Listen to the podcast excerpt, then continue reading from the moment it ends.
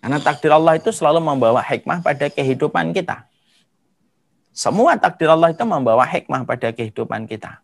Selama kemudian kita bersabar ketika kita mendapati apa yang Allah tetapkan pada kehidupan kita. Lalu kita sabar menunggu di ruang tunggu kehidupan, maka setiap takdir itu selalu berujung pada sesuatu yang manis. Selalu berujung pada sesuatu yang manis. Karena apa? Di balik setiap ketetapan Allah selalu ada hikmahnya. Karena Allah tidak mungkin menetapkan sesuatu kecuali ada hikmah pada setiap ketentuan yang dibuat oleh Allah. Pada setiap ketentuan yang digariskan oleh Allah pada kehidupan kita. Maka hikmah ini pasti ada. Hikmah itu pasti ada. Makanya ketika kita ridho kepada takdir, ridho itu akan menyebabkan kita meraih hikmah yang Allah bagikan dalam kehidupan setiap takdirnya ketika disikapi dengan keridoan. Bukankah ridhonya Nabi Muhammad Rasulullah ketika beliau diusir dari kota Mekah? Padahal maaf, kota Mekah itu kota kelahiran Rasulullah. Kota Mekah itu merupakan kotanya Rasulullah. Seharusnya yang paling layak untuk memiliki kota Mekah itu adalah Rasulullah karena beliau itu merupakan keturunan langsung dari Nabi Ibrahim yang mendirikan kota Mekah. Tapi perhatikan ketika Nabi Muhammad Rasulullah diusir dari kota Mekah, ketika beliau ridho kepada keputusan apa yang beliau dapatkan dalam ujian keimanan ketika beliau berdakwah, perhatikan apa yang Allah berikan ganti kepada Nabi kepada Rasulullah. Allah gantikan dengan Madinah dan di Madinah Rasulullah menjadi kuat dan di Madinah Allah memenangkan agama Allah ketika Nabi mendapatkan sebuah takdir yang tampaknya berat untuk disikapi pada saat itu ketika terusir dari kota Mekah. Tapi ujung dari takdir itu adalah berujung manis ketika Nabi mendapatkan kota Madinah dan kota Madinah menjadi kota yang memberikan kemenangan bagi dakwahnya Rasulullah Sallallahu Alaihi Wasallam.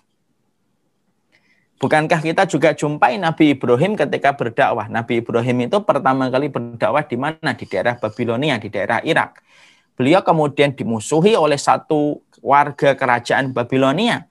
Beliau terusir, bahkan sebelum beliau diusir, beliau dibakar dalam kondisi dibenci oleh seluruh penduduk Babilonia.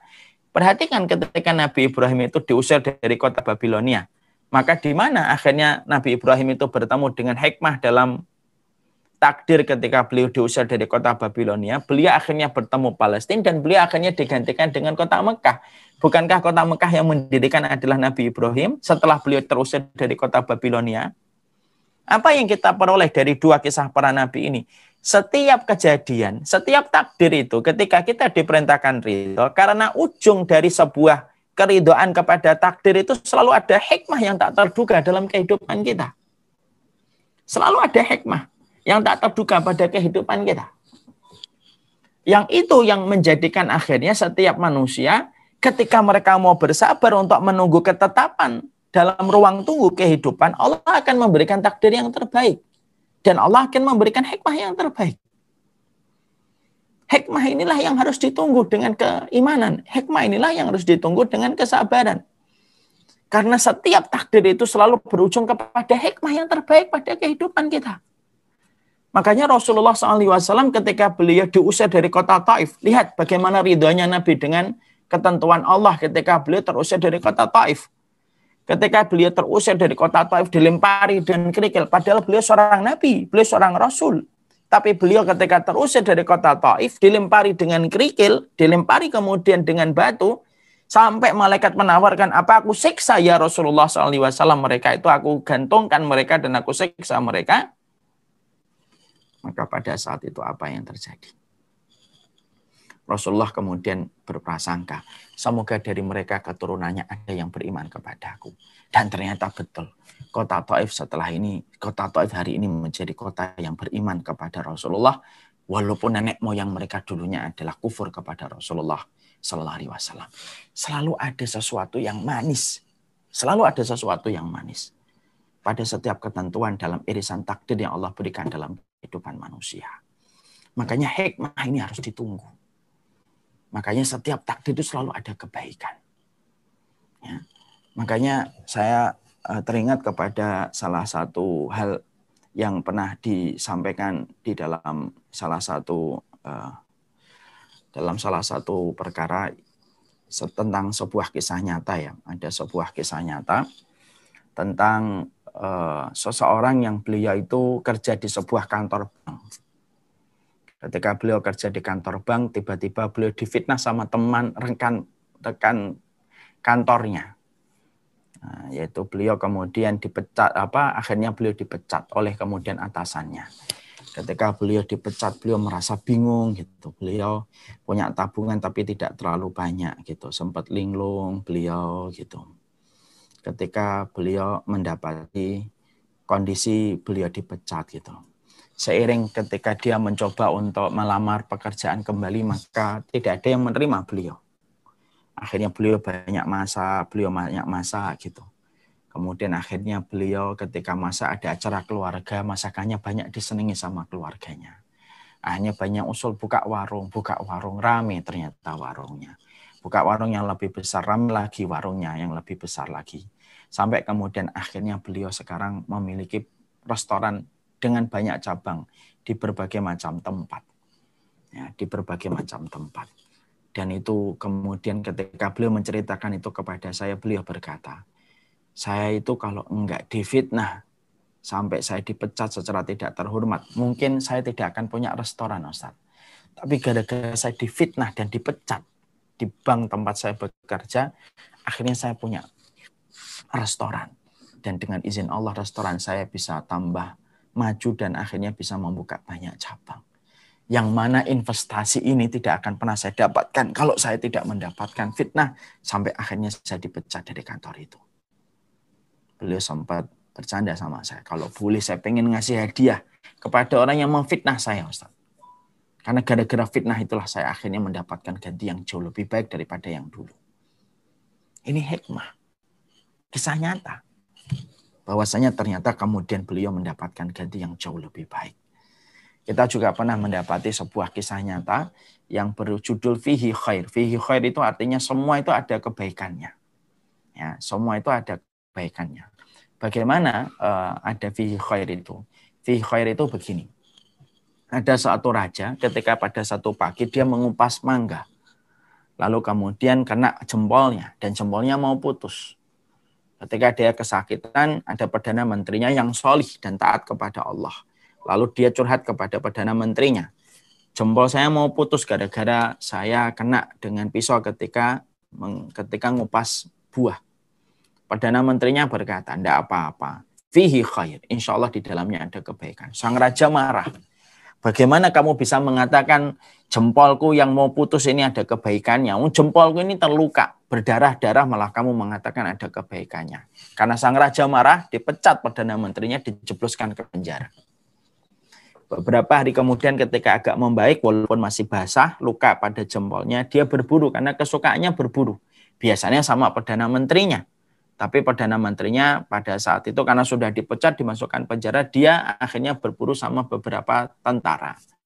Tanpa mereka menyadari, mereka jauh keluar dari batas kerajaan karena saking asyiknya mereka berburu, sampai akhirnya mereka ditangkap oleh satu suku di luar kerajaan. Suku ini suku animisme yang masih memberikan tradisi kanibal, eh, memberikan tradisi tumbal kepada dewa yang mereka sembah.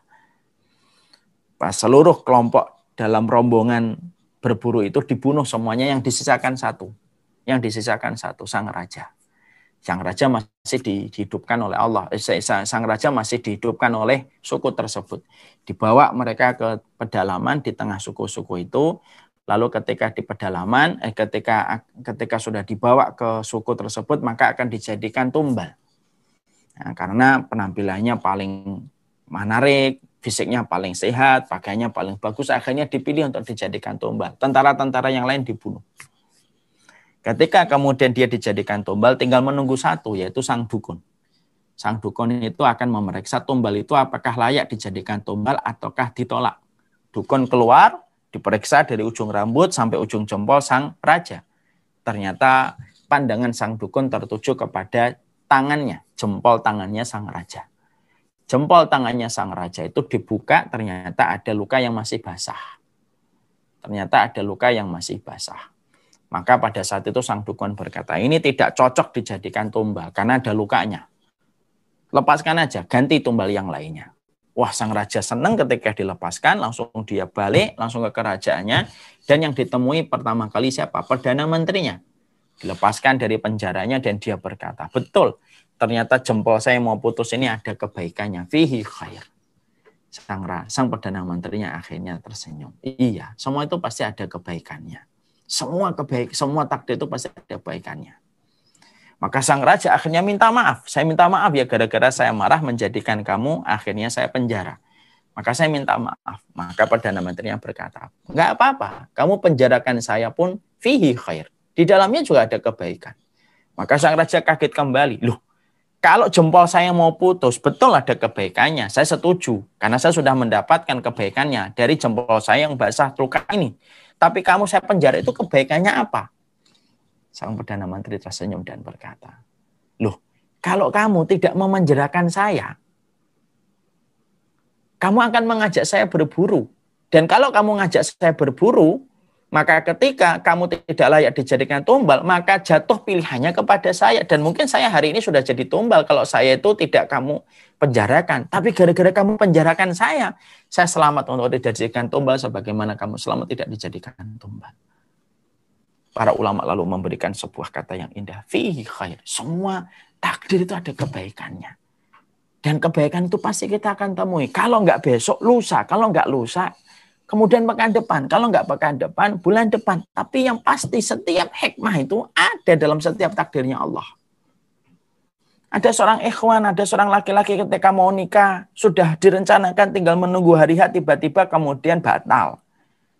Menyesal, dia sedih. Tapi seiring dengan waktu setelah beberapa tahun, dia baru tahu kenapa dia itu akhirnya dijauhkan oleh Allah dari wanita tersebut. Karena wanita ini ternyata memiliki sesuatu yang tidak cocok dengan sang ikhwan. Ini semuanya itu merupakan bagian dari takdir irisan Allah. Ini irisan takdir Allah yang pasti membawa hikmah. Makanya ridho kepada takdir Allah itu penting. Karena apa? Hikmah tidak akan kita dapatkan kalau kemudian kita tidak meridhoi. Berapa banyak perkara yang kita anggap itu masalah, tapi justru menjadi anugerah untuk kita. Berapa banyak yang kita anggap menjadi beban, tapi justru menguntungkan kita. Itulah kalau kita ridho kepada takdir Allah. Allah yang akan merubah sesuatu itu baik untuk kita sesuai dengan ridhonya kita kepada apa yang Allah bagikan kepada kita. Bapak dan ibu misalkan, bapak dan ibu kalau habis ngasih sesu, ngasih orang cuma lima ribu, kok dia betul-betul syukur, kemudian ridho dengan pemberian kita, mungkin kita akan ngasih lebih. Saya pernah ya, ini contoh kisah nyata. Saya pernah muter-muter itu di Malioboro. Muter-muter pakai uh, apa itu becak sepeda, becak motor. Itu ternyata muter sampai jauh lama. Saya tanya berapa pak? Sepuluh ribu. Saya nggak percaya. Lu sepuluh ribu muter-muter istri saya pun nggak percaya. Tapi Bapak itu ngomong, ya Pak, cuma 10 ribu udah cukup. Memang harganya segitu. Ketika kita lihat, ya Allah dia ridho dengan 10 ribu. Apa yang terjadi? Kita pengen nambahin. Karena tidak tega. Itulah hikmah. Itulah kalau kemudian kita ridho kepada takdir Allah itu semacam itu. Makanya orang kalau sudah ridho kepada takdir Allah, maka ridhonya Allah lebih besar. Tapi kalau Allah murka kepada ridhonya, kalau Allah kalau kalau manusia itu sudah murka kepada takdirnya Allah, Allah lebih murka. Allah lebih murka kepada manusia itu. Maka inilah yang menjadikan kita memahami. Nah inilah yang menjadikan kita ngerti. Ya, ridho kepada takdir Allah itu pasti akan membuahkan satu hikmah pada kehidupan kita yang pasti kita akan temukan dalam kehidupan kita. Terbiasalah untuk mengatakan fihi khair, selalu ada kebaikannya. Selalu ada kebaikannya. Kalau tidak kita temukan di dunia, pasti kita akan temukan nanti di akhirat.